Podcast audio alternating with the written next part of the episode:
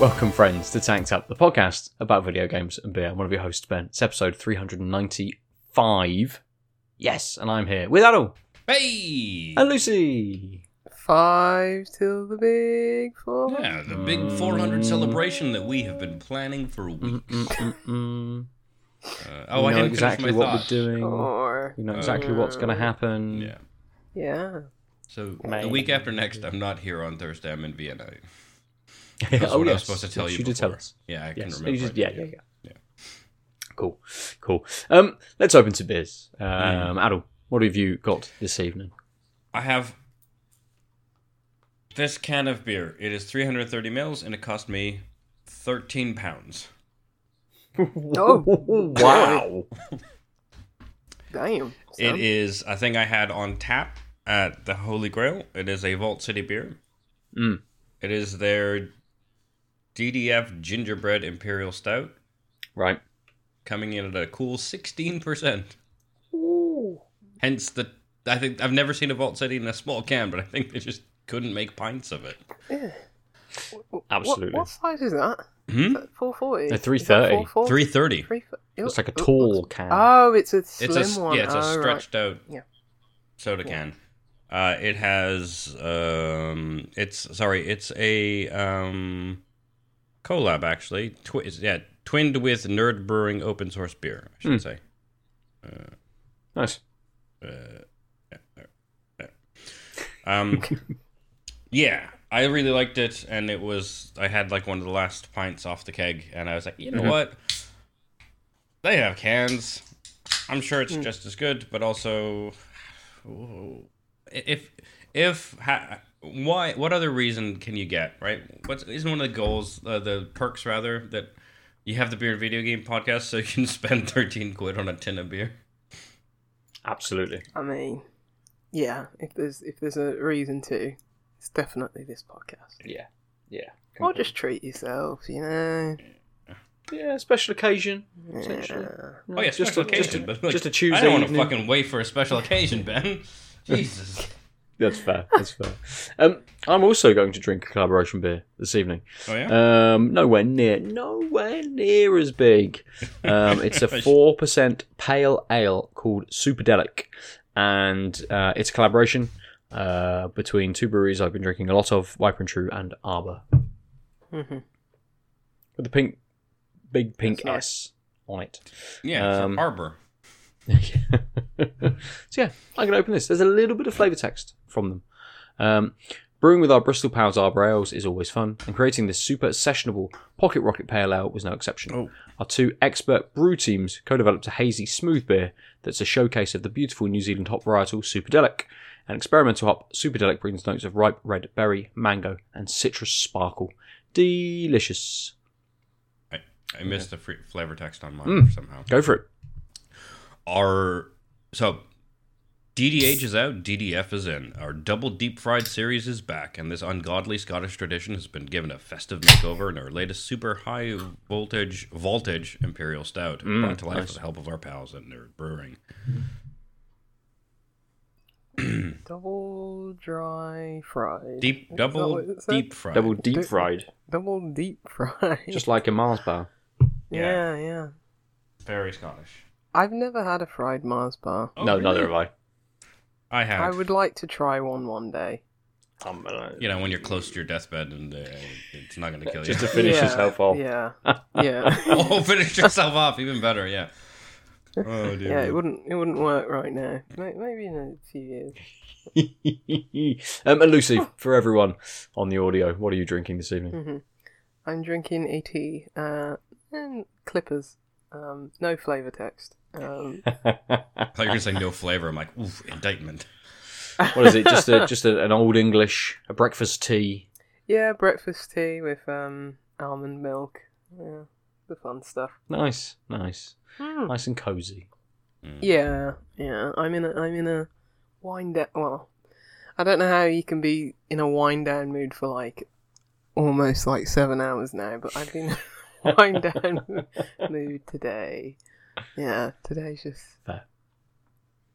I'm taking some time to rest. Nice, yeah, yeah, good. Um, let's roll back round to the beers then, Adam. What is your beer like? So it is, as you can see, it's um quite dark. It's almost no visible carbonation. Hmm. Poured quite light. Oh, it smells so sweet and velvety. And with you get a hint of this, so it's gingerbread. You get a this this hint of the cinnamon right on the top of the nose, and you've got malt and like deep sweetness. Mhm. Um, oh god, this smells. I wish you could smell it. Go on. Mm, yeah. Right there.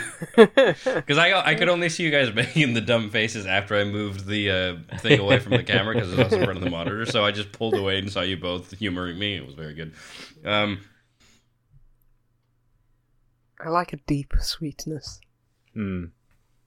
yep. Sounds very I'd say it's, sensual. it is better on tap. Um, Okay. Okay. But but that's just because it was so fucking good on tap. Um, Yeah. uh, I think it, it, there was, it was a bit more effervescent. There was a bit more carbonation on tap than in this tin. Um, but it is, yeah, it is exactly how I remember it. Other than that, it's it's clearly stout. It has good sort of malty base. The gingerbread is mo- is mostly sort of like I said, mostly a cinnamon based sort of spice mix. Right. Um, but it's not like a wintry or a spicy beer. It's just like this really viscous, thick, rich, sweet, malty beer. Um, um, and and then it has this lovely cinnamon overtones that last and sort of sparkle in the finish as as sort of some of the tastes ebbs and flow. The, when you get a dip, you're like, oh, the cinnamon's there. It's a bit stronger, but it's just and then it disappears. Like I said, sparkling in the sense of always there, but not really in your face. Okay. Um, and it has it finishes with this very rich bready sweet bread, um, m- um, malty taste, which of course is the gingerbread part, right? And so it's just it's just Yeah. it's got this lovely Bread that is sweet, not sweet breads. Yes, sorry, yes, bread that is sweet. just, Um, just making sure. no, yeah, you got me. Um, but yeah, it is. not a haggis it is. beer It's anything. worth tracking down. Hopefully, you won't have to pay thirteen quid for a bottle. Uh, it'll pro- or a can rather. It'll probably be harder and harder to get because it was a seasonal and it's already end of Yeah. January. Yeah. Mm. Um, but it's it's really good. It's again they call it the. So I get the double deep fried because it's got this sweetness and this like. It's not like boisterous in your face, but it's a really broad, big taste. It, it fills the, the the taste fills you up, and the gingerbread, I guess.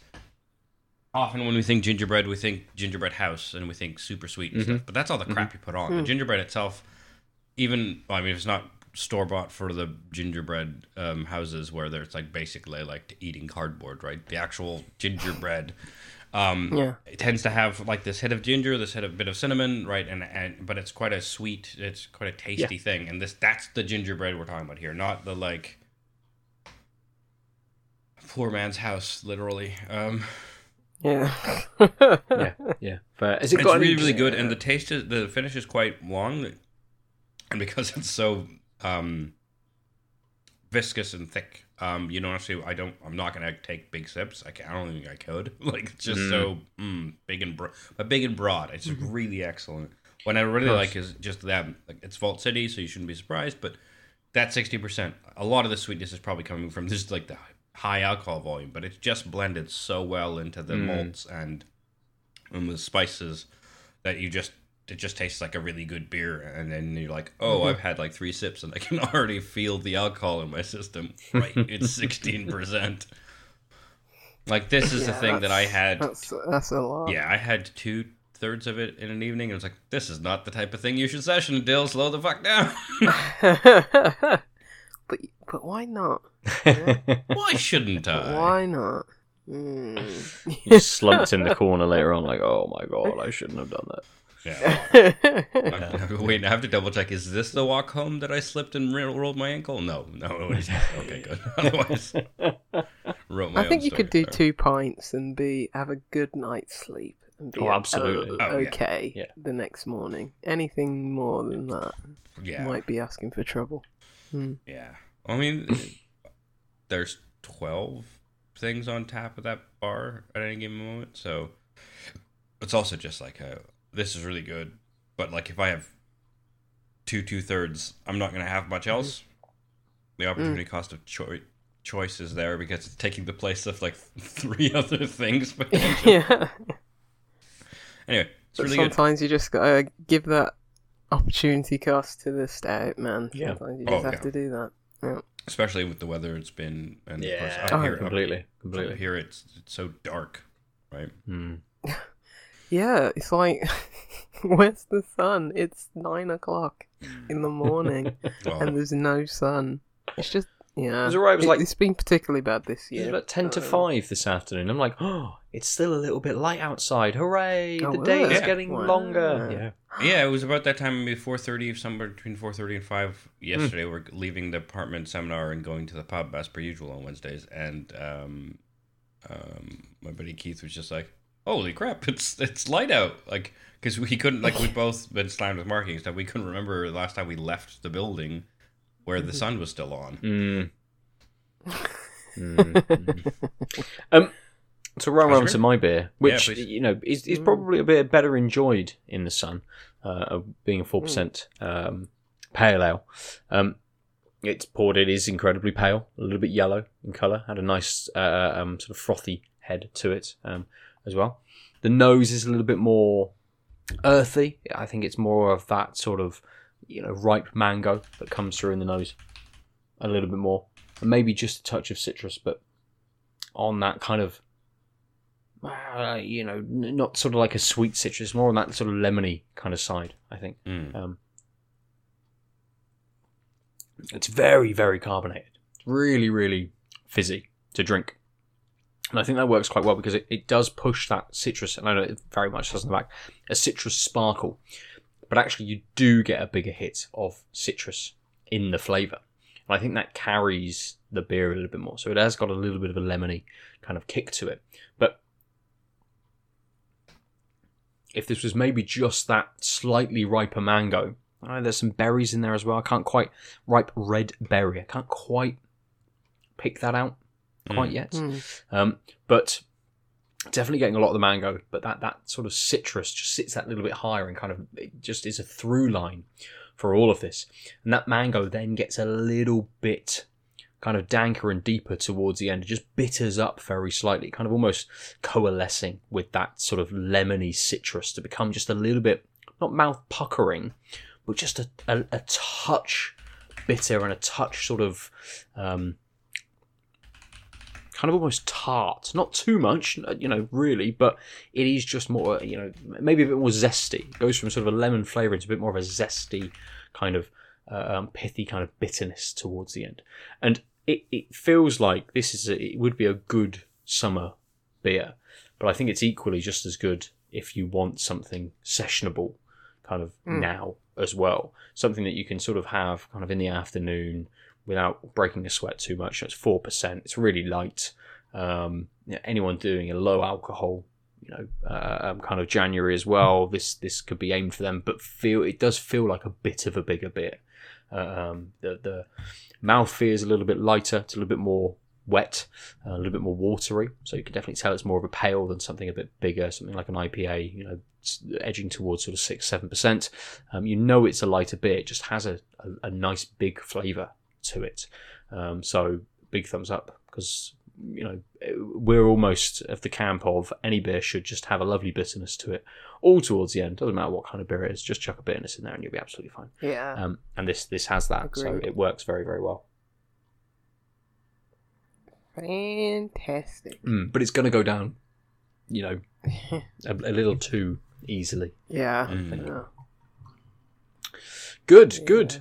Um, so um, a little bit of a change up from what we normally do. Normally, we just sort of spend the next hour ranting about games that we've been playing. Um, but I know all of us have been on a bit of a, you know, we've not had a huge amount of games to talk about. So before we launch into our games, uh, let's talk about some headlines. Let's talk about some of the gaming or beery news um, that's kind of collated through the week. Um, and I, I'm going to let you lead on this, Adel, because you've you've put a couple of. Um, no, yeah, I know you didn't know this. Um, No, I didn't. you put a couple of uh, uh, links and things in uh, in the Discord channel. Uh, uh, one of which I think you very much wanted us to to discuss potentially, uh, but there's been a couple as well um, Yeah, recently. let me just. And also, I can't look at them on my screen because it will kill the video Right. Oh, for well, everybody as well.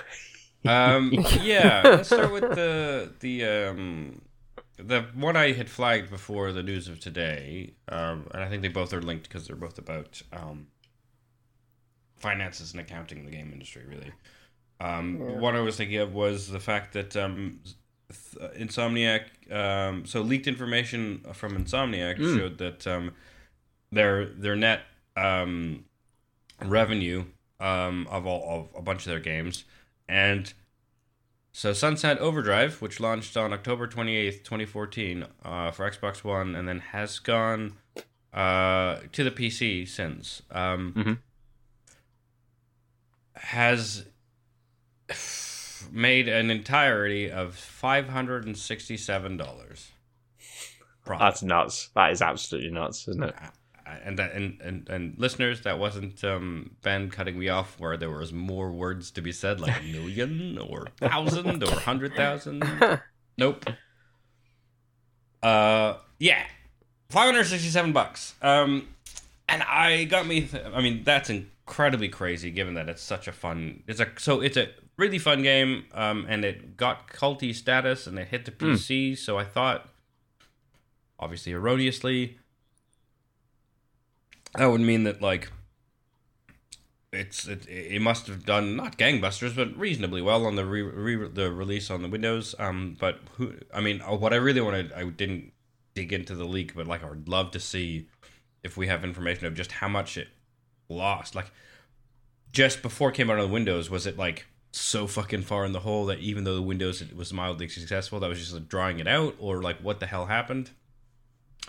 Um, and then the other thing is the like, oh, is this like Hollywood studio accounting? You know, where like Star Wars hasn't made like a dollar yet or whatever. I was Mm. super curious about that, but yeah, I just figured I'd bring those up and It- yeah, I mean, This makes me like it even more. The fact that they- uh, I mean, that's pro- that's like the size, the, the cost of a Xbox One, a launch Xbox One at the time.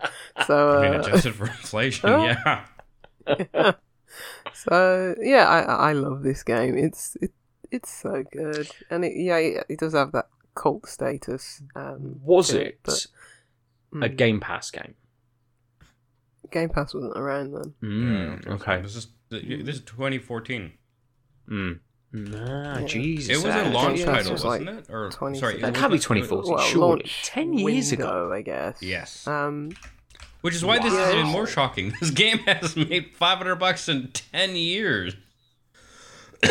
I mean, yeah, they would have had to recoup a lot of dev costs and stuff like that. So I mean, Hey, and it could. I profit mean, is a I could easily profit. see this being the marketing, right? The the they they really market. I remember seeing marketing for it, right? So they might have Yeah. just spent a lot on marketing, and so that's not.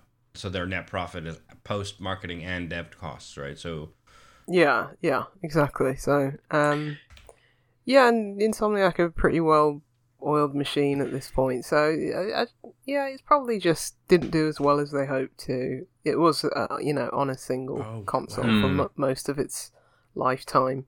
how many? Um, sorry, yeah, I think I think it was just before its time. Yeah. Like everyone likes Spider Man now. It's like it's basically the same game. the movement in Sunset Overdrive was, I think better in a lot of ways. you know, Well, not better, but it- Just as fluid. as good as this. Yeah. Yeah. just as fluid, and and it was doing different things, and it was a new IP, which also doesn't help uh, for the Um, money. Um, maybe they could have made Resistance Four, made some more money. I don't know, but um, yeah, it's it's it's just it's. I mean, I'm glad Insomniac are in a better place doing better things now, but Mm. it, it it it it seemed like it was a launch pad for them in a strange way, where it's like, look, you know, we can make decent, colourful games, yeah. and yeah, Well, now so- they're just gonna yeah, so- spit out Spider Mans and license products for uh, the rest of time. So it's like I know the, you the may look back at this and think, oh Um, yeah, I the- when Insomniac were doing unique things. yeah, the It was did really expensive Give a to couple make, of like, actually. sorry, Sorry, go go on. On. Oh, just I, I've, I'm now looking further at the the info, um, and so it's its dev costs were forty two million dollars. Is that it? Um, for them, that's more than most of their other games Oh, wow, that okay. were released up until Yeah, I imagine yeah. Microsoft pumped in a decent amount of Um, and the thing is that um, it only sold one point just shy of one point nine million copies. That. Oh, that's, So that's Wow. So like, That's there's no shell kicker, game involved. Like literally, then you do the maths, and they mm, basically made the same amount by now. Yeah. yeah, they, they they gambled big on you know launch window, new console, new hardware kind of thing, Yeah. and yeah, it just didn't didn't sell. Like Well, I think there was a lot of stink around Xbox about I was around like, that at time the time, anyway. the so Xbox One was not selling. Yeah, and so it wasn't that was- selling. and the fact People that it didn't like come it. to another console until much later is probably a huge part of Mm-hmm. that story because, like, if no one's buying the Xbox One and this is a new IP, um, close to launch, yada yada, then like, of those like seven people who bought Xboxes, you know, each one of them had to buy it seventeen times in order to make the forty-two million or whatever, right? Like, Yeah. Yeah, and yeah, it's just more the circumstances surrounding the game rather than the game's quality itself. oh yeah, I mean, we Whereas, know that yeah. sales figures and quality rarely line up. Yeah. Yeah. Yeah. Yeah. you, were- you were going to say a thing, Ben.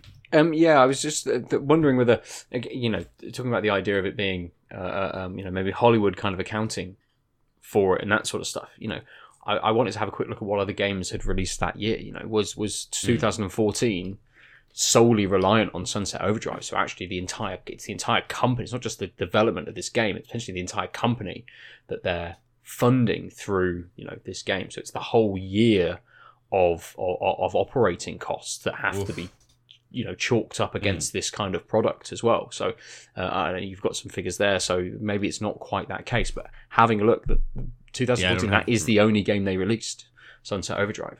Um, I don't know. It must be around 2008, maybe 2019, 2020 when they became a PlayStation studio. Um, because in 2015 they released four games across Windows, uh, Android, and iOS. Uh, 2016 was when the like the rebooted version of Ratchet and Clank came out, with then a bunch of other games on Windows. Uh, Song of the Deep. Yeah, they um, had smaller, sm- yeah, smaller titles, like yeah. VR stuff. Um, Oh, and then wow. two years passes until uh, Spider-Man comes out on Mm. PS4. Um, 2019, then another couple of games across, or a game on Windows, um, a game on like a kiddie tablet-y type of thing, and then they're a PlayStation studio, and it's Spider-Man, Spider-Man, Ratchet and Clank Rift Apart, Spider-Man, Wolverine, which will come up. All of these other Marvel projects that they're potentially working on, more Ratchet and Clanks potentially. But it- it's it's interesting that those years before the PlayStation um, acquisition that they've got a bunch of you know a- a- quite a broad range of games that have kind of been developed whether they've done financially well or, or not. Um, but yeah it's just interesting that sunset overdrive is is almost the only year they've released one game um, apart from back in 2009 was the Yeah. was the time before that they released one game. So yeah i did wonder whether it's the entire studio being funded just by sunset overdrive which might skew the numbers very slightly uh, for this as well. But but um, Um. Yeah. I mean, Insomniac. Uh, sorry. Like the year before, though, they um they released Fuse, which made nothing. yeah. Like zero dollars. Um. It's it costs so their dev, dev cost according to the the table right that we that was leaked is thirty six million, and they sold three hundred and seventeen thousand units. That's it. Wow. So if there was Hollywood accounting, it would be like probably the like, because I'm I'm thinking because Fuse came out in 2013 and Sunset Overdrive, so like some of the dev costs they might have been hoping to like offset. I don't know how they do their accounting. It should be every everything you know everything should be on the books so that that 36 mil of Fuse is only to do with Fuse. Yeah. But we all know there's things that are not as clear cut, right? sure. If that was uh, But that's a bad couple ten years for that company, right? yeah, if that was ten years into the future and they're in 2023, they would have shuttered. Yeah, They would have absolutely. shuttered yes. and Yeah. killed uh, at least three um, extended family members of each developer. Yep. yes. Oh, sorry, that's Killed ten the years from now. firstborn. Sorry. Yeah. Oh, I'm just oh, extrapolating on the curve. Like fire you before Christmas? Jeez. Hell no. Like you, you're yeah. Oh no, they're worried about being fired before Christmas because they're family. Get rid of the family. Nothing to worry about. Great. they can come to work 24 hours a day then. Perfect. yeah. No, no, we want to pay. We don't want to pay desk. them, Ben. We are firing them, but we don't want the bad PR. Oh, yes. They're Oh, saying Yes. I, I, I can no longer bu- afford gifts for my family or, or whatever. It's like, oh, no one afford gifts for. Call the family. This is this is this is definitely tech reasoning 101. Brutal, Well, brutal. yeah, Um, that's where we are now. It is. It is. And, and following on from that, there's another sort of bigger, maybe bigger news story as well. Yeah, Um, right. So you want me to talk about the other one now? Yes, yes. The the, the Um, slightly I- more well, the the the Rami Ismail tweet as well. Yeah. Um, so th- with the the amount of layoffs. That have yeah. So so this this the the the.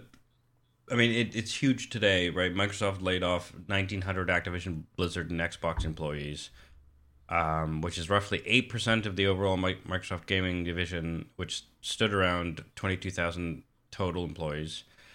Uh, That's a this is getting, I'm getting this info from a be, Verge or um, article. Uh, of course, naturally, when they the you know the standard things were said. By the way, you know when we're merging, don't worry, we're not gonna blah blah blah. Then a couple months later, they blah blah blah. Oh, Welcome as a to the family. Ninety percent of you. Yeah. Yeah. Um, and also, I will just in case people missed it, Bobby Kotick did step down in December. yeah. So quietly as well. but what's interesting Yeah, is yeah. Blizz- a silent golden parachute, Yeah. oh yeah, Mm. uh, Kevlar. just in the night, barely fluttering in the wind. Uh, yeah. the Blizzard president Mike Ybarra has also decided to leave the company. Um, Oh really? Who was Yeah. at Xbox Wow. before? He was. So, Yes. as many of you know, Mike previously spent more than 20 years at Microsoft. Now that he has seen the acquisition through Blizzard's presidency, he's decided to leave. Mm. Um, Inside man, Oh. ready to go. Says Microsoft Game Content and Studios president Matt, President Matt Booty in an internal memo. Sorry, I just wanted to say Matt Booty's name. It's, Yeah. It's always a good. one. um, and Um, so they've also shelved. So Microsoft also shelved the um, upcoming Blizzard survival game. That's gone. Mhm. Sorry, not shelved, canceled. Um, yes. Um, and this is Didn't know amongst what that was. uh, the big layoffs that Microsoft in general, not just in gaming, had last year, which was around ten thousand affected employees. Um, in so, yeah, uh, and it's a th- it's it's capitalism's got a capitalist in a really dumb way. Um, so Rami Ismail's um, tweet was with I just ran the numbers, um, and it's um, good. It's worth googling it. You'll probably find this because there's thousands of retweets or whatever, but. With today's Activision Blizzard Microsoft layoffs added in just 25 days of 2024, we're already at over halfway of to the total layoffs of all of 2023. That is to say, 5,600 people in games have been laid off in the 25 days of January, and 10,500 were laid off in 2023. Mm.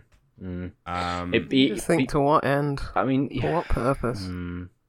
money, money. Um, it, Yeah, but it's not like oh, we don't have any money, so we can't keep the company well, going. uh, considering You know, Microsoft they're not. They're not as an on those yeah, margins. considering Microsoft as an entity are now a like three trillion dollar they're bigger than. Apple. corporation. As of, as of sometime last Q3 or 4 last year. It's I, yeah, nuts, nuts. And I, you know, I get it. There's, of course, there was going to be layoffs, or you know, you you, the idea that there'll be you know some departments that will cross over. Right, Xbox already has an HR department. They don't need a whole new and a whole extra HR department. Potentially, they might take fifty percent of those people and bring them kind of in, but you know, fifty percent of them might go. There's going to be those kinds of crossovers. You would think when when companies do merge, that Mhm. you know only the strong survive in that sort of sense or fir- you know last in kind of first out sort of scenarios Yeah, so- sometimes it's just um what what what came up on the random number generator though.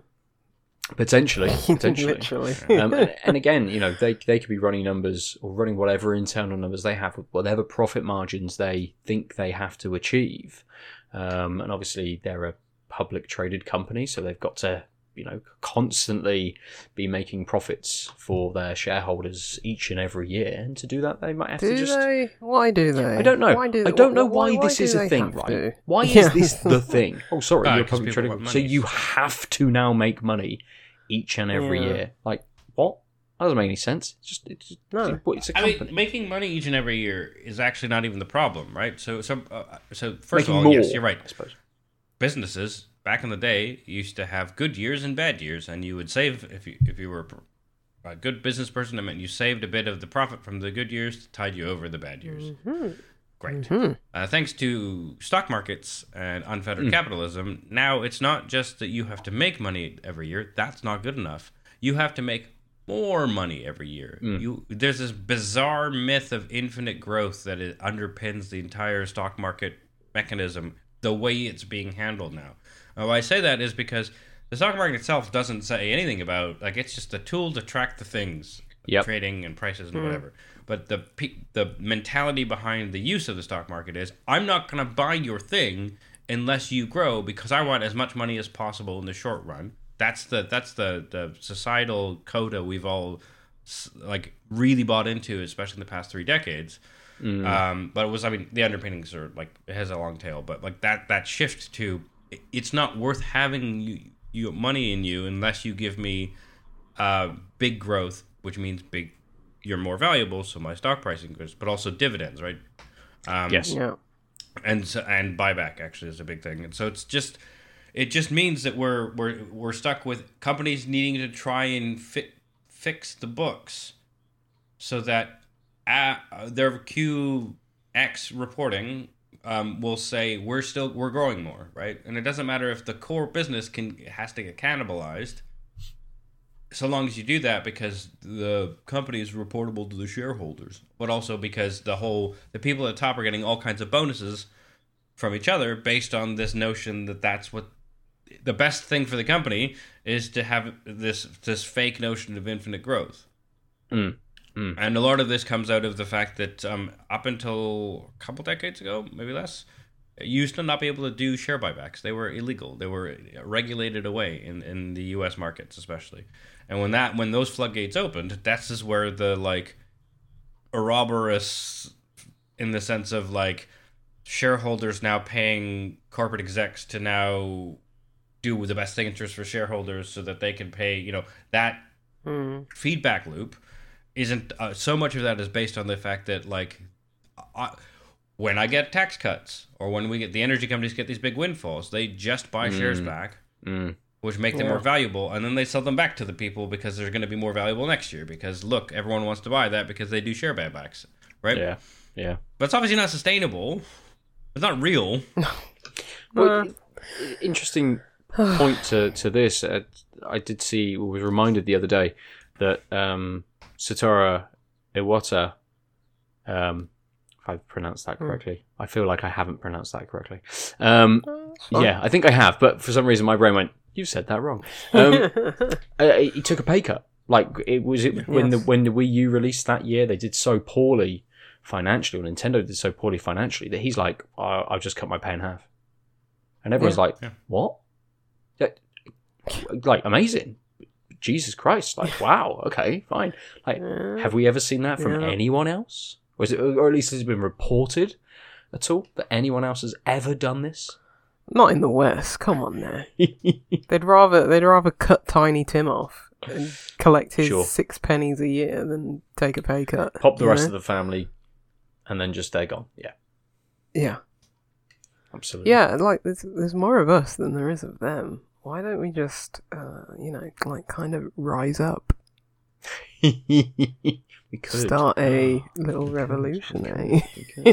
uh, because Lucy, there's people like you who Mm. want, to, you know, who who you know are, are at the moment unemployed, and they go, "Cool, we'll just employ those people. Get rid of these people. We'll employ. We'll get rid of these people that we're paying fifty thousand pounds a year for. We'll bring in this person, and we'll just pay them forty thousand pounds a year to do the same job. Yeah. Like, That's all how right, maybe works. maybe there's a bit of sunk cost in that because they might not be quite as quick as the person on fifty thousand. And Oh, actually, no, they, they- cost us forty one thousand overall with the extra time and stuff. I, It's still I not think you're 50,000. being you're being too generous. They don't do the calculation on those things on like institutional knowledge, um, whether and just like knowledge of the projects. That doesn't matter because people are cogs, right? No. So Yeah. they might do a calculation based on years of experience, but also they really just view people doing thing at the same time. But this is like the games industry figured this out better than a lot of other ones, right? Because Activision Blizzard used to be the best at this. They they would Yeah.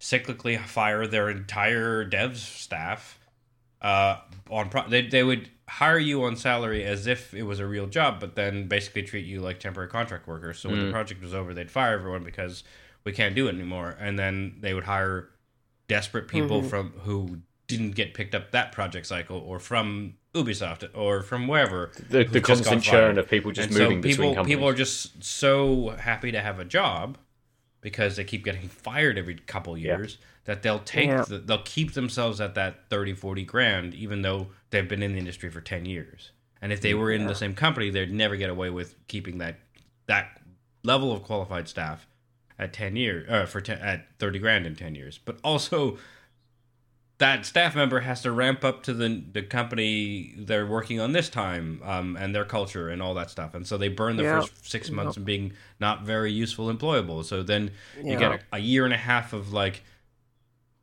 decent work and then and then you fire them and then and that's the part that's Start not on the books Yeah. it's the same thing with this like notion of like the short run gains versus the long run gains of a company. The stock market doesn't award that. So Mm. the mentality isn't. Literally they don't only think that there's like a mentality of thinking of what does it mean to have someone work for us the long run? What is that type of gain because why would we care about that? I'm running this i'm running the main pro- big game project for these three years. I don't care about keeping this person around so that the next guy running the project like it's all the same mentality all the way down. It's just a bunch of dicks who just want to get get their flag in the ground and then move on right It's crazy. And you lose so much institutional knowledge when you're getting rid of those experienced people, and it's just.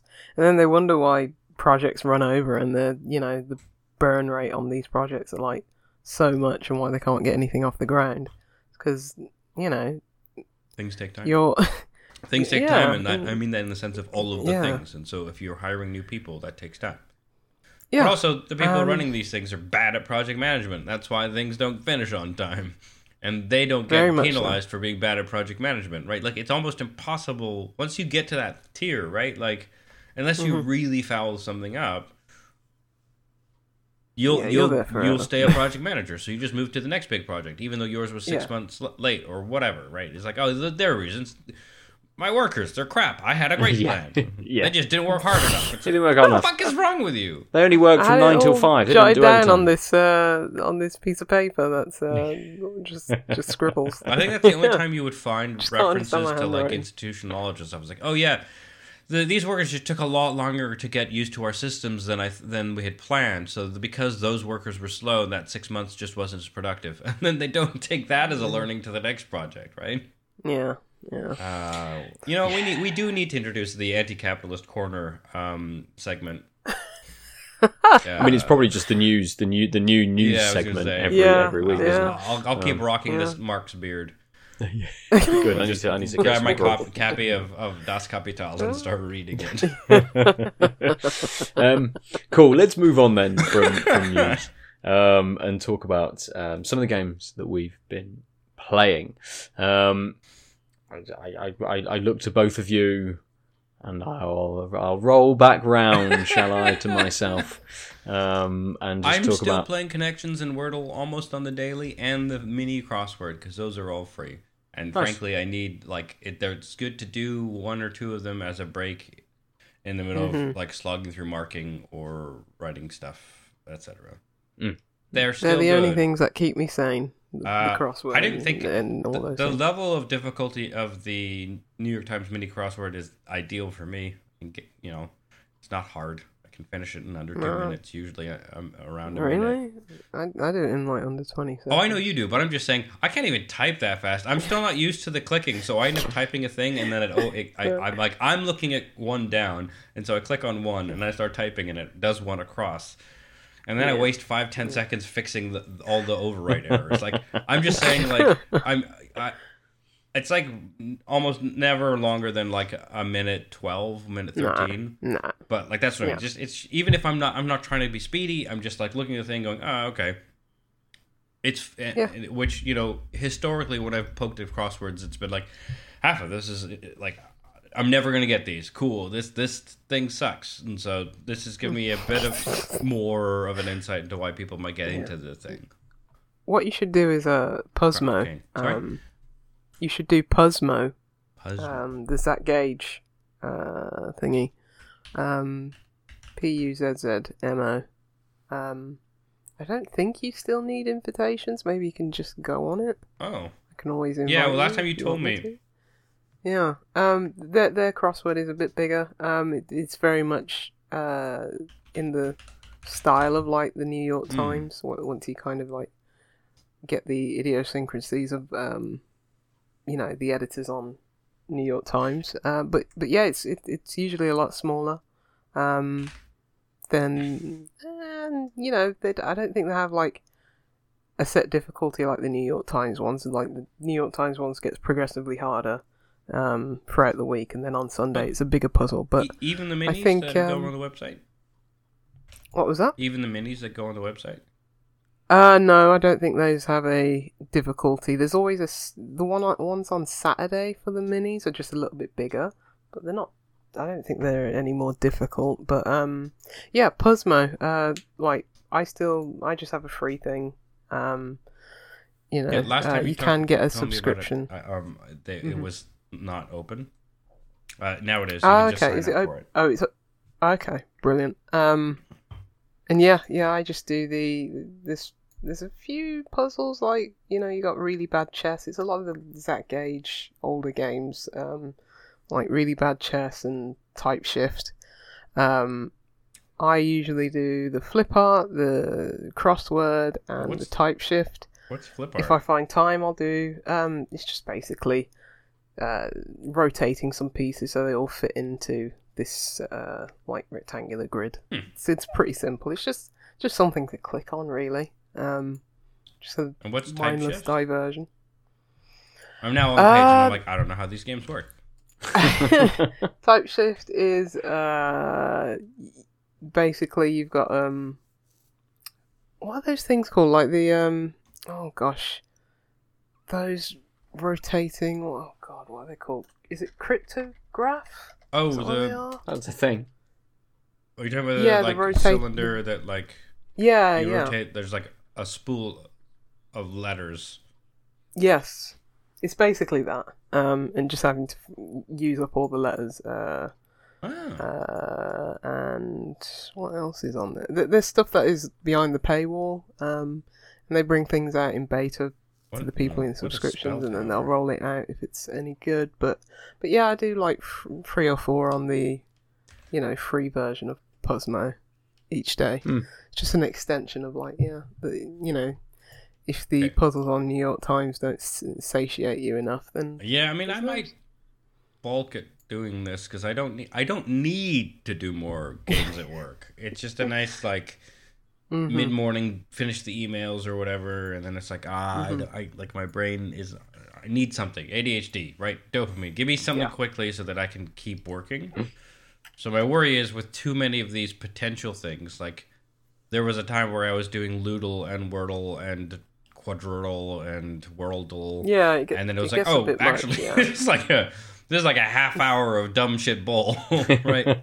yeah, and it like I had them uh like you know on startup on my Google Chrome, and it was like okay, now my Chrome is beginning to churn even slower because it was like nineteen different tabs, and it's like okay, no, we we, we got to start cutting some Just of these do down. this one, so- close the tab. Do this one, close the tab. Do this one. Yeah, I think- yeah, So, so, so, I- some of them don't even. Uh, I've I've just cut them from my life because it's like, oh, I can have the New York Times on one tab and Puzzmo on one tab, and that gives me enough. And I would say in fact, I want to shout out the New York Times this? um, Yeah, um is nice because there's a few games there, so I can have it as like one of my shortcuts on my Groom ho- Google Chrome homepage, and then just be like click, and then I can do one. And if I don't want to do it anymore, I don't even because it's not a shortcut. I know I can just close the tab, which is really good for me. Oh, it's a Barry. He wants Bye, to leave. Barry. Do you not see him just lounging there, just lying there? Yeah, I was like just like. I, I, I know this this song and dance well. I'm not used to Ben having to do it. Uh, there we go. And he's out. Ah, the Um. Yeah, th- there's uh there's this the, the only one that's really left on like my Wordle clone uh, Hmm. um Let's say derivative. cycle. Yeah, yeah. Because like Wordle is uh, not a Wordle Wordle clone. It's a word No, Wordle No. derivative. Words. but yeah, this is this is um actually really good. It's called Guess the dot game. Um, that's the URL. Uh, guess the dot game. Um, and it just shows you a screenshot of a video game, and you've got six guesses to Oh. guess it. and two And hours. I'm Oh, fuck. I'm remarkably good at this game, which is I don't know why. I can't put my finger on it because it, there's a lot of games that I've never played, and sometimes I know very little about them. But I can Oh, it's got autofill. That's very handy. but I, yeah, but I can still pinpoint. Like I don't know anything about Final Fantasy VI. I've never played Final Fantasy VI. Hmm. I shut off when you two talk about Final Fantasy. So it's like, how do I know that this screenshot's from Final Fantasy VI and I can get it on the first guess? But um, yeah, I, I they have a Ko-fi. I sent them like two dollars or something because I was just like, oh, this is cool. And they've got like you can play all the archive of games and Oh, that is handy. like that. And I was like, yeah. I, was like, I don't know what neat. today's one is. It. Uh, I, well, this, this one annoyed me because I knew I knew exactly what the franchise was. I got the franchise straight it t- away. Yeah, and, and, and it tells you in your guesses, um, it will come up as yellow. Uh, mm, if it's if like you, uh, I've got it with if, go- if it's in the franchise. Yeah, yeah. I, well, it is a very Ben game. Um, but but the thing is, is that it's like you got all the sequels there as well. I was like, oh come on, which one is it? Yeah. Don't make me go through the whole franchise now. But um, so yeah, it, it, it, it's it's more specific than um, yeah. simply just Oh, number s- the, the- number six is a video. genre.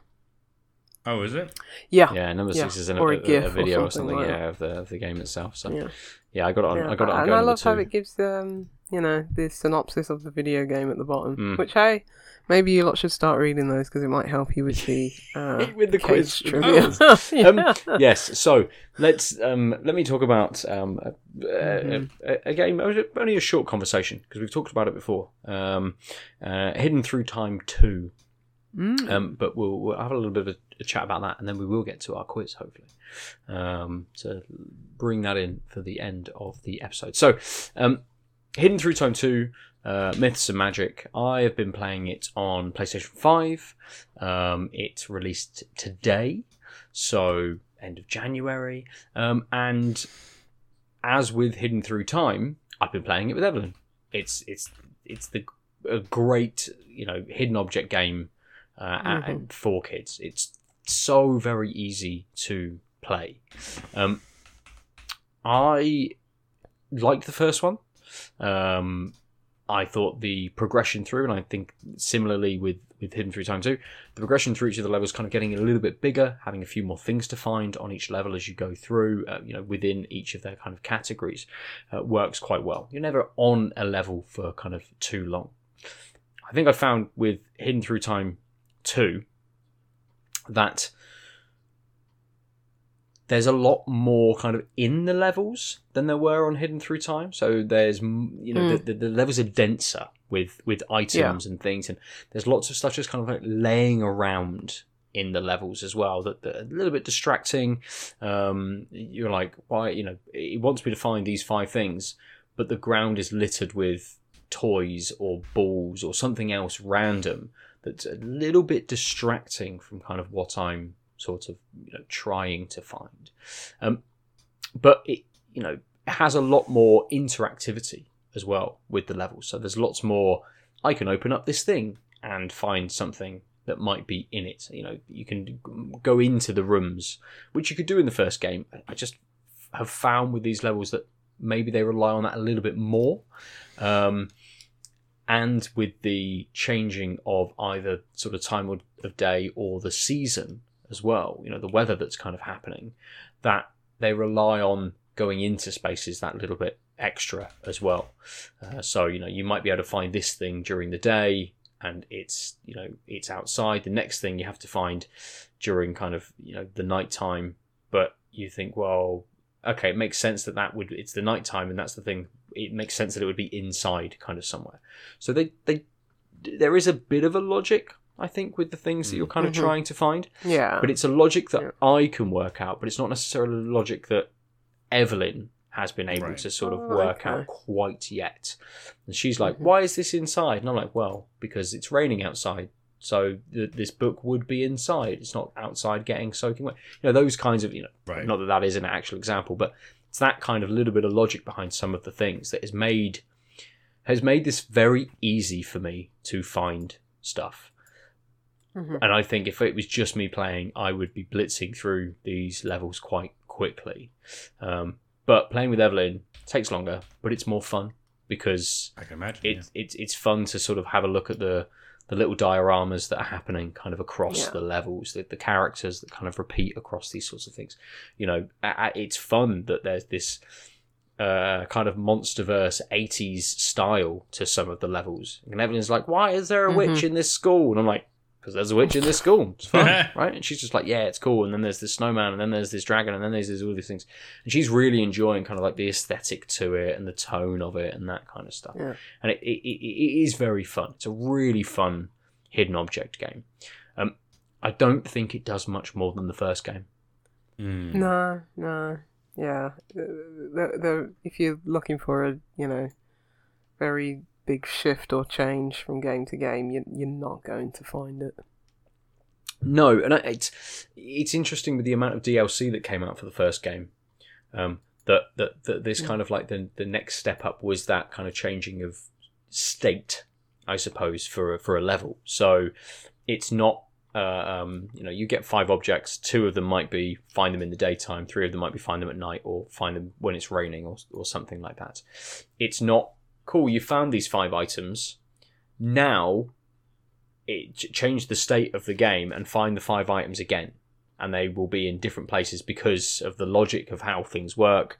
It's now raining outside and it's a, it's a storm or it's the winter or something. So these things are all in different places. You know changing the narrative of what's happening in each of those levels just a little bit more rather than just this thing is here at this time. Press a different button and find this thing which is always here at this point you've just had to press another button to get the game to change to being rainy rather than being sunny and Mhm. now that thing is here you know not a huge amount more sort of shifts within those levels you know where the where the kind of characters are uh, and those sorts of things uh, one of the early levels i think is the best example of that where a bunch of people are on an island and they're trying to eat an egg but they've stolen it from like a dragon or a big eagle or something like that. Um, Mhm. and at night time that is sat on top of the hill um, Mm. and everyone else is like hiding within the level. But the base of the level is exactly the kind of is exactly the same. It's just those characters have moved around a little bit. Um, so suddenly like oh the thing i'm looking for wouldn't be around the campfire because everyone's moved. So has someone taken it Mhm. with them? Is it hidden with somebody else? And is it that kind of stuff? So there's a little bit of narrative to kind of take you through, not just with the actual narrative that's leading you into each of the uh, uh, um, levels, but with the items themselves. And I think they could they could pull on that just a little bit more for me, Mm. uh, and, and I think it would it would it would get me slightly more invested rather than just being like, cool, we found that, cool, we found that, cool, we found that, cool, we found that. Right, move to the next level you know, ah, this looks cool, this looks fun. Yeah, what's happening here? Right, right, move to the next level. We've got all the stuff. Like we, we, we don't spend a huge amount of time on each of these levels, taking in like the, the immense amount of work that's gone into putting together all of the extra stuff that's that's there to distract you and take you away from finding the items and, and, and those kinds of things. Um, technically, I have a couple of issues with it as well, unfortunately. Um, Mm. with the with the first game, um, you used to be able to uh, press left and right on the D pad, and it would select an item and tell you the clue. Uh, you can't do that on PS5. You, you you you can't just press left and right on the D-pad. You have to make your cursor go down. So use the analog stick, bring the cursor down, Mm. hover over the item, and then pull your cursor up, and it will stay on that item and tell you what the clue is. I don't know whether there's an accessibility option to change this potentially, but this was just the default for the first game. Whereas now we're having to go all the way down, click on the next one, and then come back up into the map with that clue kind of still active, rather than just being able to go, cool, we found that, press right, hit the next one, and that's the next clue that we're looking for for this item. Um, and the other one is that we find they've got to double click a lot on the items. Um, it seems you've got to be slightly more precise in this one yeah. than you did Yeah, in the I first game. definitely found Mm, that mm. in this. Yeah. and and that's fine, but it's it's it's getting a little, especially for Evelyn when she's kind of she'll oversail very very slightly, not very much at all. You know, she's getting really uh, uh, uh, uh, her kind of. I suppose fine motor skills, the finesse she has with a control pad is getting better and better. hmm But even still, she will oversail it very slightly, and it won't pick it up. It might close the thing that it's a, that it's in. You know, if it's in a an item that's in a chest, it will close the lid of the chest instead. And she's like, for fuck's sake, you know, in her mind, she doesn't say that, but um, you know, you can tell that she's just like, oh, she's getting that little bit frustrated with the game when it's doing Yeah. that kind of stuff, and she will click on something. It doesn't trigger it. She won't move the cursor. She'll click on it again, and it will pop up. I'm like, is that is it part of the game that you don't have to necessarily double click on an item, but it's just the layering of stuff that's happening, the objects and the assets in there isn't quite doesn't quite align very well. So there's a little bit Yeah. of an No, issue. I struggled with Mm. it. Yeah. Yeah. What did you play on? I played it on Steam Deck, Okay. and um, yeah, it was definitely a bit finicky. Um, double clicking uh, on things. So didn't actually play it on desktop. I don't know if you know mouse on there is any better, but it doesn't seem like that would um, you know completely eradicate the issues. It just seems yeah a, a little bit more finicky, which is a shame. Yeah. Yeah. Mm. Absolutely. Um, it, it, it's absolutely it's a game we're going to keep playing because we've done Mhm. maybe 10 of around 30-ish kind of levels um, jumping between you know the the, Right. the the different things we haven't finished all of the levels in the first uh, game and i think that's that is a bit of an improvement with this game that kind of uh, uh, uh, the four different themes that they have are kind of all open to you straight away um, the first game seemed much more linear in its kind of level progression that you started you know because it was that one actually tracked through kind of time. So you started really early on and and then moved you know from i think it's egyptians into medieval era into the wild west and, and kind of through um, that you unlocked each level as you found items. Um, whereas this is much more like cool if you just want to jump into this 80s style theme yeah go for it. You don't have to, to worry about kind of unlocking all of the previous levels until you get to that point so that's quite a nice touch um, or i even if the first game had that openness to it, it's much more apparent with this, just with the UI, the way that they've styled the kind of menus and things like that um, for this game. Um, but it, it, again, like the first game, it looks great. I love this kind of cartoony uh, um, style. Um, it works well for this kind of game as well, um, without it being, you know, too much of a pixel art style to have to hunt through kind of items and stuff. I, I like the cartoony kind of um, nature of this, and again, it, which is great for for Evelyn. I think she she really likes kind of how bright the the the game is as well. Um, it just you know draws her in that a little bit more as well. So, um, yeah, it's a game we're going to keep playing, but it's probably not something I would just pick up by myself now and Yeah. play through. Um, so yeah, middling thoughts. I think Hmm. uh, on it. I think it needed to do maybe a little bit more uh, um, to push what it is as a product past the first game for this to be like a hard recommend for me. Like if, Right. if you played the 1st game, it's more of that basically, and you can probably buy the first game and all of the DLC much cheaper than you can get the new game uh, for as well. So you'd get a lot more content, a lot more out of just buying the first game and all of those DLC packs. I think Right. than you would do from picking this up now. So. Yeah, um, Lucy. I don't know whether you went back to it at all after we kind of initially talked no, about it not last year. No. Um, yeah, I, th- I, th- I think it was that finickiness that that, that made me want to stop playing it on Steam Deck and try it on something else. But um, story of my life. Uh, Yeah. I haven't played anything this year, so not even close. Uh, That's fair. That's fair. Um, yeah. cool. Should we wrap up the game talk there and potentially finish the episode out with a quiz? You mean wrap up the game talk, but keep on gaming. Well, yes. Very good. Very good. Yeah. It, it is a game.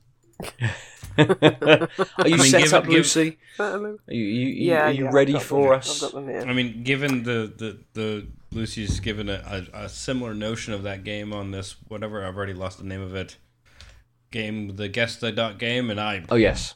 I got the franchise on my first guess, but I don't know any fucking Wipeout games, man. it autofilled. I'm like, I don't know, Pulse, Fusion, sure, click, click, ah, three. Oh, I got it, yay! guess five or whatever. There's no way in it. Like, it's giving me different screenshots. I'm like, I've never, I've played, I don't think I've really yet put, like, I think I've played a Wipeout game at someone's house once for like 20 minutes. Like, Right. so it giving me screenshots with fonts and like zoom ins. I'm like, this looks pseudo futuristic, but isn't that what Wipeout is? I don't know. 2048. No, it wasn't that one. It was like, what? so anyway, what I'm saying is, uh, uh, we're playing together, right? Ben? it's a team effort. Yeah, absolutely. nah, it's all good. Uh, Right. uh, Grand Theft Auto 7. Gosh, I think we'll all be dead before that comes out.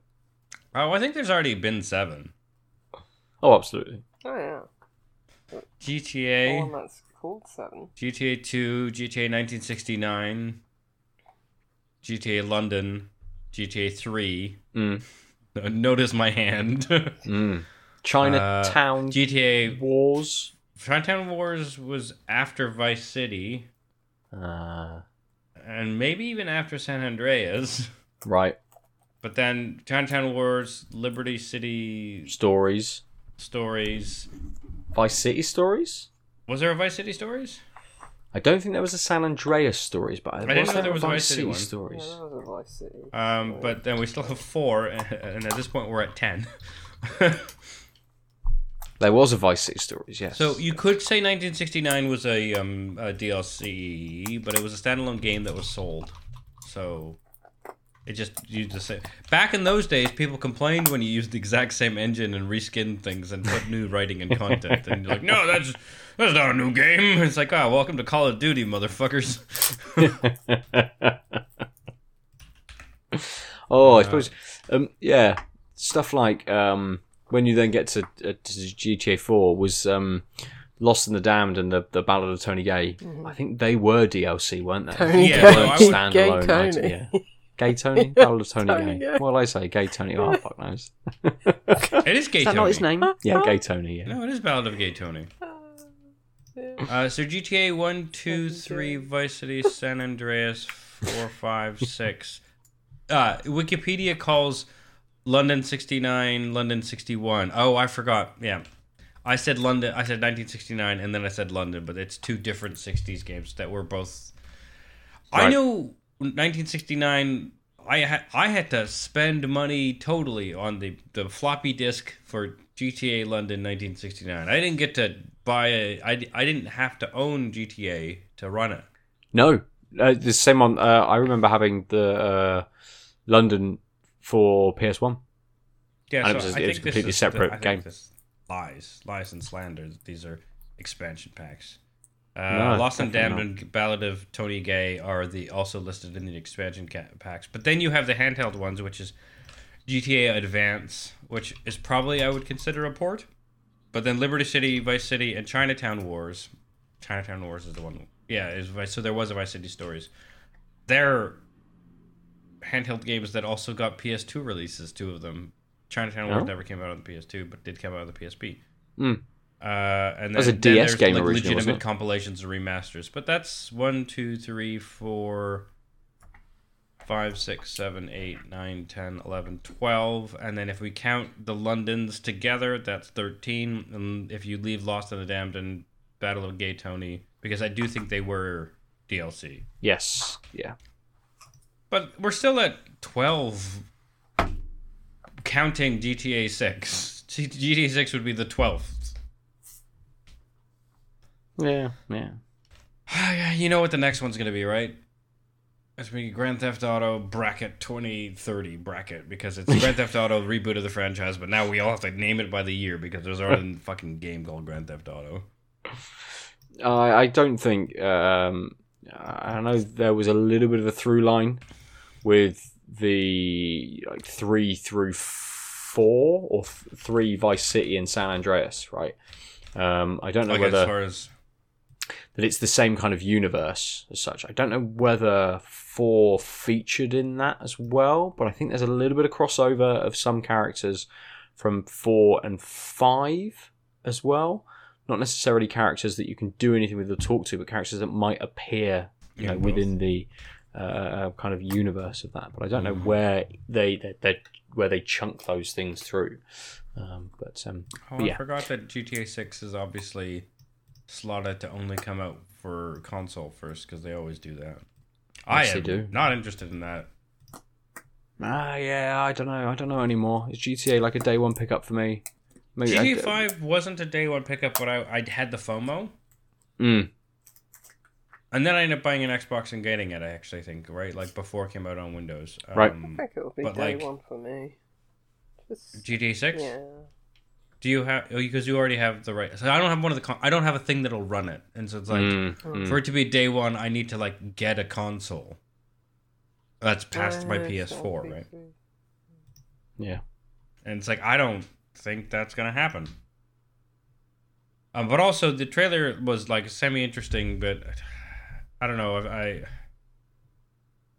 the I, I watched a video essay on like a couple actually on like how Red Dead Redemption like two showed that Rockstar hasn't really improved their notion of gameplay really Mm. in the last 10 15 years. No.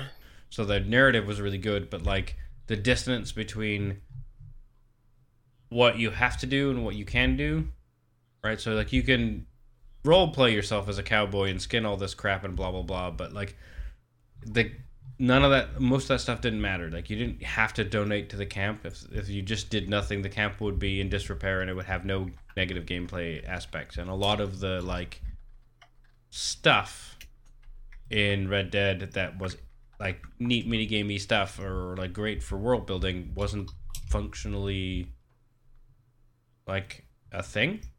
Like it, it didn't have there was no negative impact of not doing it. So what's the point, right? Yeah.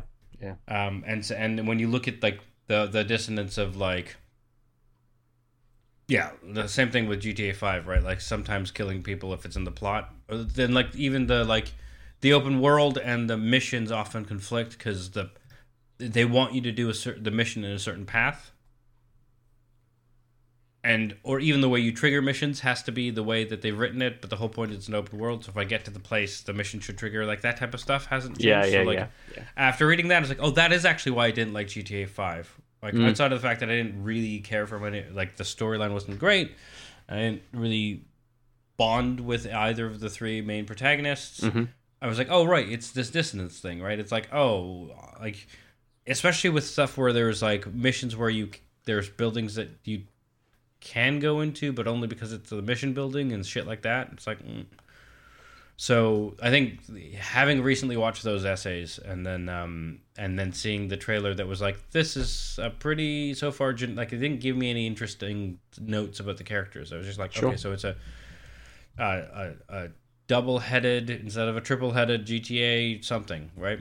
But you know, it's Rockstar, so I wouldn't be surprised with by the time it comes out, I'll want it, right? Because they'll have released enough information and the story Mm-hmm. will seem cool in the world. Yeah. yeah. I was rambling Nice. mostly. nice. No, no, good, say- good. Let's roll into our quiz.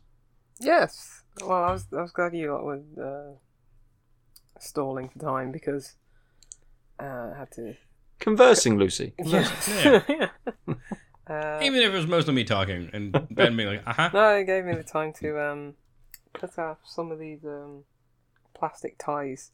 Um, I, I- I have like a, uh, a, a free pack of games, and Oh, I can God, tell love you this this game. because they're absolutely not related Not to related. each other whatsoever. But they've they've come But in. so so but but this is this is this is a non clue clue is are we gonna get these three games that were bundled together? Yeah, they're bundled together, but it it doesn't make any difference me saying that because they're completely It's- it's disparate. probably and gonna make it worse. Yes. Um, Right. um, Same publisher, maybe. when I say completely unrelated, Oh, yeah. going Come on, completely give unrelated. Um, Are, are they from the same era Yes. of gaming? Yes. Are they from basically the, the, same developing only year? basically the only uh, connection that I can Ooh, only infer. connect. yes. Um. Yeah. Anyway. Also, I'm just gonna say, like, this is how when I say it's rich and has a long finish. Look how much of this beer I still have. Mm. left. okay. Game number one. Also, I just didn't want to be completely smashed. Game number one. You ready? How are we Mhm. doing this? Are you you gonna bark out Oh, right. your I names should bring up the. Oh, Wait, yeah, we I need can't our remember little, how I did this little, last little time. boards. We did our little soundboards. Yeah. Um. what were you gonna be? I'll be the quack. Oh, damn it! I'll have to quack. Okay. I'll, I'll be the air horn. Game number one. Death is his business, and business is good. Ben. Ah, Whoa. Hitman. Yellow. Silent Assassin. no, you you can't. Gotta give a It's title. the pause. It's the pause. But yes, it is Hitman 2. It's Hitman Silent 2. Assassin. He didn't say Hitman 2. I was going to say Hitman 2. I'll give Assassin. it to him. I, it made me laugh Hitman when 2, you said, uh, I'm going to be the duck, because all I thought was the rubber duck in Hitman, so... Nice, yeah, yeah. well done. Hitman paused. Oh, uh, ah, I call shenanigans. I knew the franchise and I was waiting to get a clue of the other stuff. He got two guesses. You know how bad I am at this game? Ah. Yeah, okay, I'll maybe I should start No more being a pauses, bit no more... more a bit pauses. No, no, it's all No more good. pauses. I'll start being good. a I bit just more like- vigilant with that. So wait, the No, rule no. you got to say a thing yes, if you don't get because you it... said yellow. So if we Yep. can say franchise and go go further, but then I think Mhm. we have to like subsequently ring in I- for if guests. Yes, someone, if yeah, someone gets the Yeah. franchise, I will say franchise. And then I will Okay. move on. And then Okay. whoever wants to buzz in again can. Uh, I'll, I'll finish reading the Hitman uh, one because it's only Mm, small. please. Uh, enter the mind of a genetically engineered assassin for hire whose deadly efficiency is now needed more than ever. Lured back into a global ring of deception by a twisted Russian crime boss, he must kill not only to make a living, but to continue living. Mm. This time it's not just business, it's personal. So that's uh so that's yes, and that was uh back when it was Eidos. Um Mm. Classic. Eidos. yeah. So that's the first game out of the three on this. Uh Okay. Go move on to the next one. Game number two. You don't play, you volunteer. And I'll take just the franchise for this one. Okay. Specific game. I don't know anyone who would get it. But anyway, just the franchise. Unless you really like this uh this series. Okay. Nineteen deadly missions. Storm the beaches of Normandy. Outsmart highly trained SS officers. Sabotage German U boats. Defeat the Nazi war machine. Oh, wait. Hmm. Outgun hundreds of Nazi soldiers. Hundreds. like Arma 2? No. It's just not the Arma Yeah. franchise. No. But fair play to you for also guessing the numbered uh, armored, armored game. Um, right. Sorry, so it was hundreds of Nazis. Hundreds yes, of hundreds. Yeah. Hundreds of Nazis, yeah. Fight alongside battles, battle hardened allies. I'm just laughing because this could be any game set in World War Something- II. this is- yeah, completely. That's why I was just like, look, there's been enough. I will I will get a franchise out the way. War What's an game obscure number franchise? one. Yeah. Master OSS training. Penetrate enemy strongholds. Learn to handle 18 authentic w, uh, World War II weapons. All at. Hmm? Ben? Um, is it a Medal of Honor game? It is, Is it. Medal of Honor f- frontal assault or something You, like you that? were close. Front line. Uh, Front Oh, line. wow, well done, right. man. yeah, so well done. Yeah. There's like 1700 Medal of Honor games. So, There's so many. yeah, so. I was going to say full frontal, but I thought that might. And then you said penetrate, and I'm like, oh, I can't Yeah. say that now. I would read the rest, but it's all just generic World War II Yep. stuff. Okay. Uh, have you lot seen a connection yet between Hitman 2 and No. Medal of Honor? Okay, Guns. good. Uh, It's not this- just me, then. franchise games. Big Gun Mm-hmm. Pack Four. Yeah, it's it's it's it's, it's gunny franchise games. Okay, this next one though. Number four, I agree. It's definitely the fourth in iteration of some store bundling shit. Third game. Okay. Here we go. Wipeout three. High speed, high risk, drive hmm? to the limit. Blank is an amazing racing game with a difference. Drive at hmm. incredible speeds through everyday traffic with your heart in your mouth and sweat on your palms. Oh. Is it Need for Speed Street? Hmm. No. oh. Is it Need for Speed? No. It's not. No. And I will oh, want wow. the uh, numbered full or non numbered. Uh, entry in this series. Oh, okay. Okay. It's got to be around the same time as those two. Arcade style handling just against thinking. opponents and against the clock make blank a game you won't want to put down. Ben. Midnight Club 2. Okay.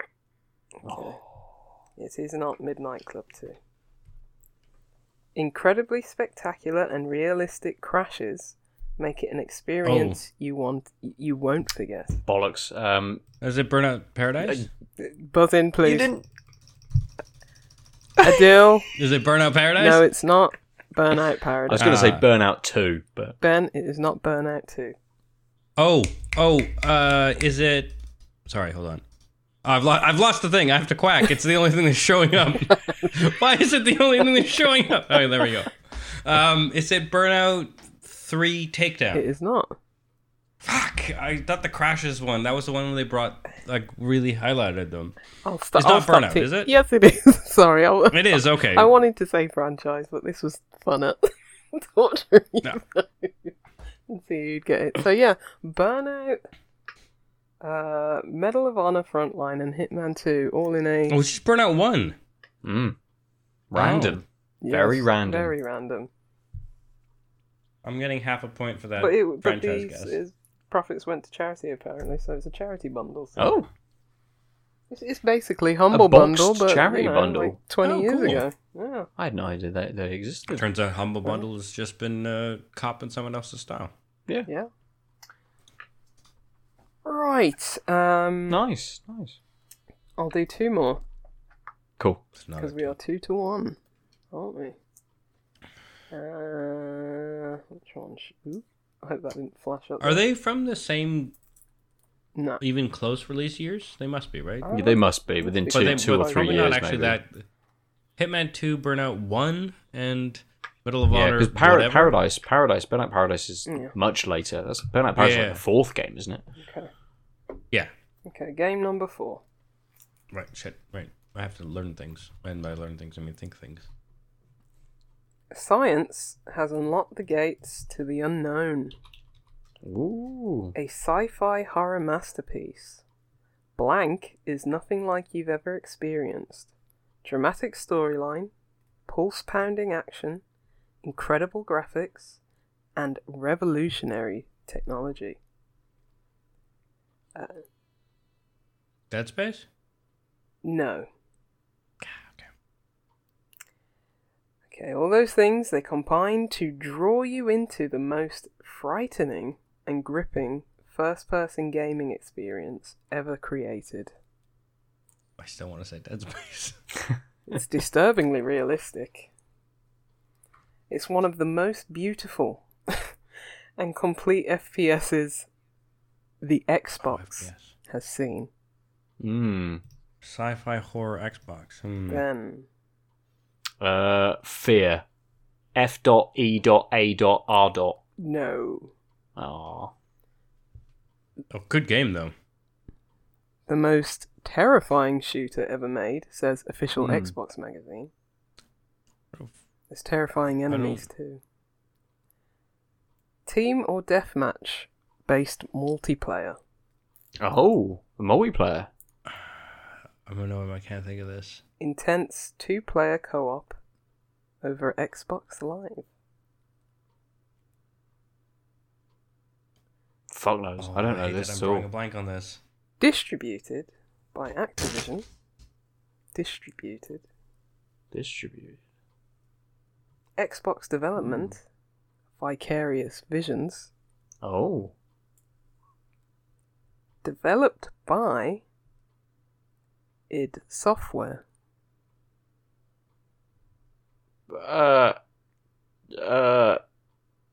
The, the, the Ben, Quake reboot? no.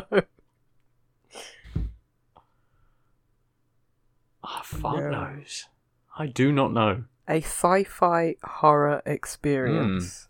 Sci-fi hmm. horror. First person. It's not Bioshock, is it? No.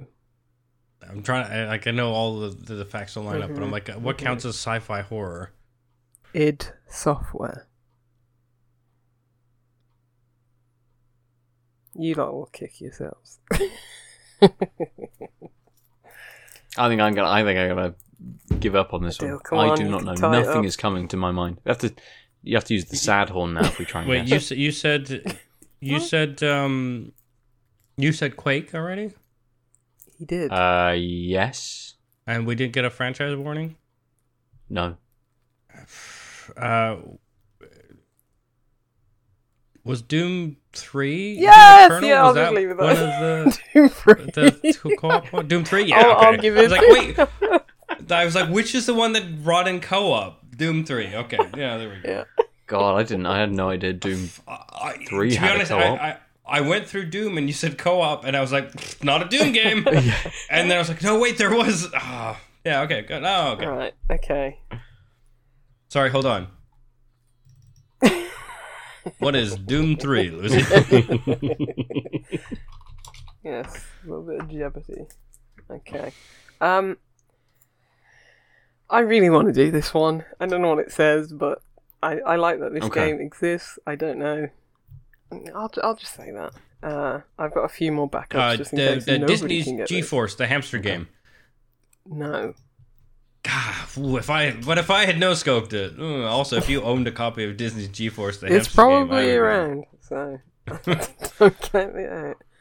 Okay, game number five. Avenge her past, discover her future. Based on the hit series created by Academy Award winner. Hmm, shall I? Person. No, no, just yeah, just Academy Award. winner. Keep going. It's yeah, yeah, I'll drop it in. You can you can Academy- feed that back yeah. to us when we don't get Yeah. it. Yeah. to be honest, even if you said it to me, I didn't know this fact anyway. But anyway, created by Academy Award winner Blank and Charles H. Eglee. Okay, Eggly? I don't know. Uh, How do you Blank. spell that? Uh, e G L E E. Um, Yeah, okay. Blank is the story of Max, a, genet- a genetically enhanced soldier. It's not Hitman. Uh, who cunningly fights to reclaim her manipulated past and avoid capture through the underground landscape of the post apocalyptic Seattle. Her streetwise instincts and fearless hand to hand combat skills are crucial to her survival. I like a deal going. Yeah, I'm getting the hand to hand. I'm getting into the, the like, headspace uh, of who this uh, this person could be. Max. I think Max is probably one of those things where you don't hear the name often in Mm. the game. No. Trusted cyber not Max Payne. journalist Logan Cale aids Max's quest to defeat I-Corp, the secret organization that rose out of the ashes of Manticore, her military creator, and discover the truth of her past. The fuck? Original story progresses beyond the television series and features voiceovers. Is it Dark Angel, the game? Wow. Well, that deserved win that is. I've got no idea what win. that is. I didn't know there was a game, but I, I, I something. So my uh, undergraduate housemate uh, was obsessed with Jessica Alba, Yes, that was. and uh, so I never watched Dark Angel, but I was around it, and something about Max and corporate and re- recovering memories, and I was like, oh, that's a TV show I know about. oh, thank fuck, you said TV show.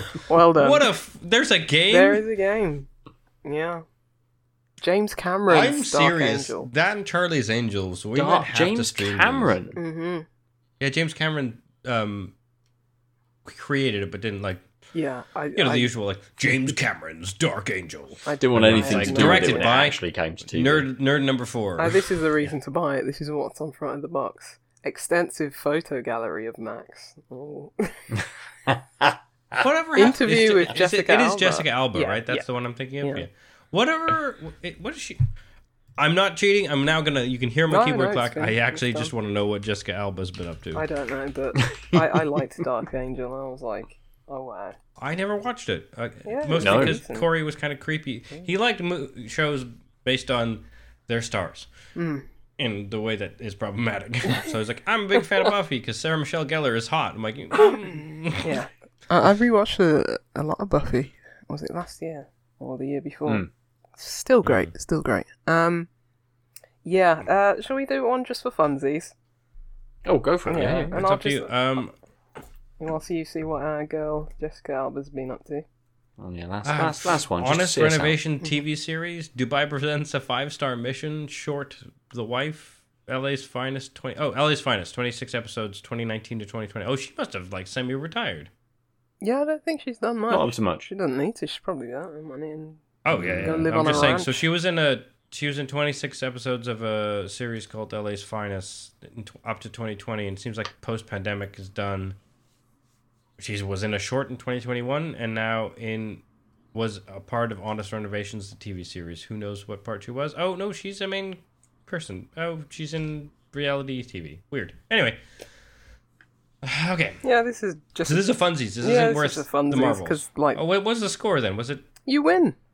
I think it was three, three, two. Yeah. Three, two to you. Oh, really? Yeah, Yeah. You Oh. deserve win with that Dark Angel pull. Mm. So. Especially when we died on Ant-Man Right, I just want the. I'll uh, stop whinging now that now that I can say I've won at least once. Yes. I can I can be like okay with it.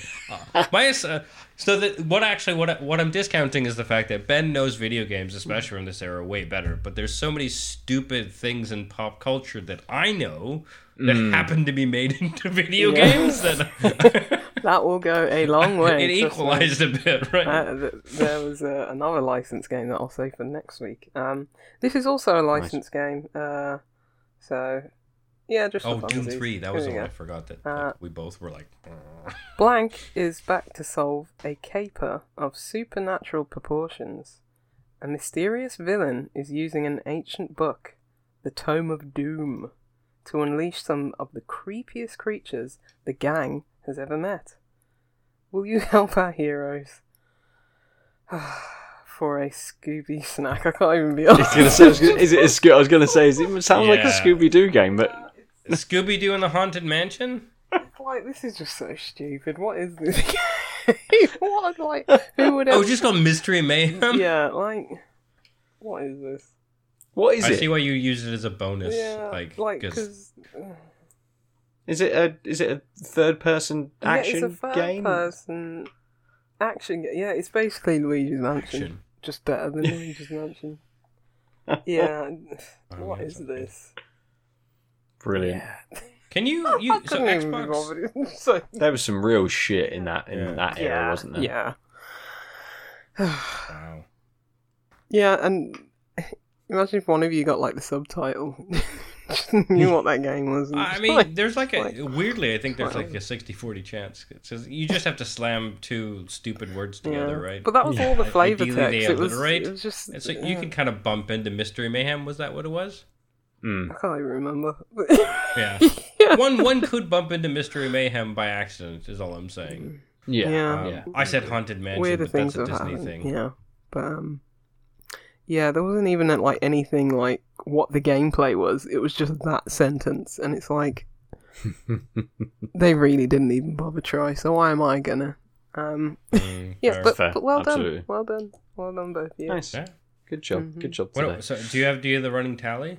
Well, we've only done we're doing? um two, One isn't of us it? has to stream a bad game. Yeah, we've done right? two. That, that, that's Yeah. the we didn't do one last week. No, so Yeah, yeah, it's one one apiece, as far as I know. nice. Yeah. Yeah, because we did the first selection disjointedly. Yes, separately. But we got yes. we both got all of the points for those, Yes. right? Anyway, I doesn't really will matter. start a note. We'll probably actually won't a even do a stream of the thing. But oh, are you so episode four hundred is coming up? Hmm. I'm just reminding you if you want to have like an extra spicy. Oh, Um, I can quiz find show. spicy. Episode Oh, 400, also- just a quiz show. Yeah. That's it. We're just going to do this I'll for get the like most two hours. obscure game. so it just would get take two slowly, hours. slowly pissed Yeah. and oh, just. I actually think if we, more so, we absurd. should. I mean, we don't have to do this online. We could probably wrap up the ep- episode. Yeah, but we should talk about like whether we get a guest, and then the guest can uh, can play in as well Mm, mm. on the extra spicy quiz uh, show. One apiece. Let's talk about it. Let's talk Yeah. about it. And we'll return next week, maybe having spoken about it. And then the week after, maybe having spoken about it then. And then it'll be almost episode 400. So you will find out very, very shortly um, whether any of this comes to pass. Um, first, let's just round up our beers. Um, Adel, uh, final good. thoughts? It's good. Good. Um, having so I think if you've not seen it at all near the tap, I think even at a higher price, it's worth buying to have once. Mhm. Right? It's, it's a really, really tasty beer that's unique in this in the sense of not had a beer that tastes like it, and it but it still quite still fits. What I like about it is it fits in that sort of impy stout uh, arena. So you're not Mhm. being it's not really out there, which is really good considering a 16% Vault City could be kind of tasting like anything. And I like that this is grounded in beer. Yeah. Um, so yeah, we're probably buying at a even you know 13 quid for 330 mils sounds crazy, but also it's 60% and I can feel it. Um, but uh, but yeah, I, I wouldn't go out of my way to have a. To I'm not going to buy another can of this, right? Like that's a little, Sure. uh, it's a little dear. Um, But yeah, it's rich, but not that rich. Hmm. You- Nice, um, it's you, you mean to say it's rich, but I'm not that rich. Thanks for the punch up. Let's try that again. It's rich, but I'm not that rich. Um, uh, unlike the Wiper and True and, and Arbor Superdelic, which I would buy again. Absolutely, this is this is a good beer. Um, it's it's super sessionable, but with a bit of a bigger flavour to it than what you would expect from sort of a four percent pale. Uh, um, nice bitterness to it as well. Uh, um, nice and sort of um, carbonated. You probably couldn't drink too many. You're not going to buy like four of them and nail them kind of in, a, in an afternoon. I think maybe maybe two or, or two pints of this if if it was on tap anywhere would sort of see you just right for it. But I think it would it'd be easily followed up by another one, um, sort of straight after this if I was sat in the garden or even just just just hanging out for an evening sort of thing. Um, so yeah, this is this is very nice, um, and uh, how pale ales should be with a little bit of bitterness and just a, a, a you know full full flavour to it Mhm. as well. Um, I don't think I've had much with the with Superdelic um, as a hop in it. Uh, this may be the first one that I remember at least. Um, so yeah, yeah, it's nice. Um, if you, dear listener and viewer, want to tell us about the beers that you have drank or the games that you've played, or have any suggestions, as we've put out before, four games for the quiz for Lucy to see if she's got any in the stash. Um, you can get us in lots of different ways. You can go to outoflives.net to look at our faces and the beers that we've been drinking on the video version, which is also available on our YouTube page. Um, you can get us at Tanked Upcast on the socials. Uh, I'm at Nova underscore 47. Adel is. You're at the Omniarch. And Lucy is. Juicy Loose 9. And as we may start doing a little more, I chucked up um, our discussion on immortality up last week as a separate um, section from the podcast, uh, um, as a little review uh, up on YouTube as well, and on, on outoflives.net, so you can see that over there as well. Um, I think that's all the places that we inhabit, the beers that we drank this week, the games that we've played, and, and some games that we didn't know existed as well this week, which is probably going to happen quite a lot Yeah. moving forward if the quiz Get ready. continues. Uh, um, new and exciting games each and every week for everyone to enjoy. Um, thank you for joining us. We've been tanked up. Goodbye. Bye. Ciao. www.outoflives.net.